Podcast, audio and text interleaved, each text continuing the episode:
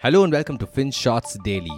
In today's episode, we talk about why China is cracking the whip on homegrown tech companies. Why is China attacking its own companies? Didi Chuxing is the largest ride-hailing company in China. Some even call it the Uber of China.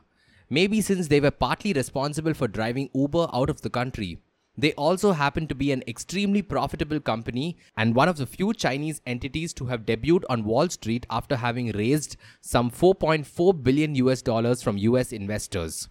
Didi had everything going for it until the Chinese government pulled the plug. A few days after the U S I P O, Chinese regulators forced Didi off of all the app stores in the country. They also forced Didi to stop enrolling new customers, at least until the completion of a thorough cybersecurity review. Now, the official line from the Communist Party seems to suggest that Didi may have illegally collected and utilized Chinese users' personal data. But considering they've also cracked the whip on a few other homegrown tech companies, you can clearly see that there is a pattern emerging. They are specifically targeting large tech companies that have gone to list on the U S, like Alibaba for instance. And while on the face of it, this makes no sense, you have to pay close attention to what China is up to. Sure, the likes of Didi may bring in foreign currency and carry the Chinese flag with pride, but China doesn't need the money, nor the validation. They need data, and they will go to extreme lengths to protect their digital assets. Just look at what's happening around you. For the past few years, a data revolution of epic proportions has changed the way businesses think and function. Netflix wants to build a recommendation strategy for its millions of users. Uber wants to foresee demand using rider patterns. Google wants to create the most powerful chess engine that has ever existed. And as a consequence, you are constantly looking at developers building complicated models to glean insights from large data sets. Big companies training computers to solve problems using learning methods that mimic the human experience, and countries flush with cash trying to expedite this process. Didi and its ilk are part of this ecosystem. They have built products and services that collect and use vast amounts of user information. And while they have been very willing to share this data with state regulators in the past, China is still skeptical about its intentions. After all, private companies still dance to their own beat. And once you go public in the U S, maybe outside pressure will get to you. Maybe you will succumb to U S interests.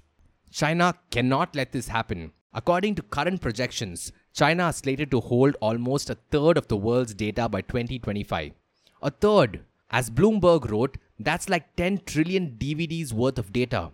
This gives them an enormous competitive advantage when it comes to advancing their interests in domains like artificial intelligence, big tech, and pretty much everything that drives the modern economy. Perhaps this Wall Street Journal article summarized it best. Quote, "For all his talk about giving markets a decisive role, Xi Jinping, the Chinese president, ultimately believes the state should lead.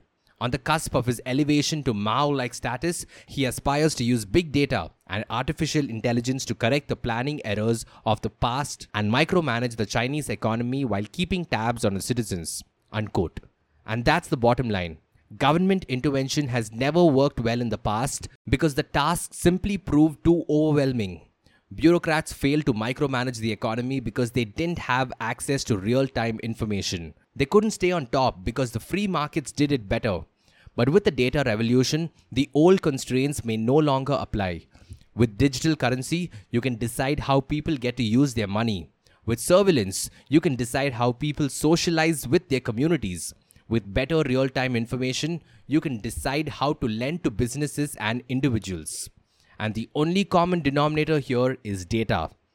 With data, you can do anything that you want, and the real threat to these ambitions seem to stem from the ambitions of tech overlords like Didi. The Communist Party doesn't want to concede ground, even if it means showing homegrown companies who's boss. Thank you for listening to today's episode. Fin Shots Daily is available on a bunch of streaming platforms such as Spotify, Apple Podcasts, and Google Podcasts. So make sure you follow us on your favorite podcast streaming platform. Until next time.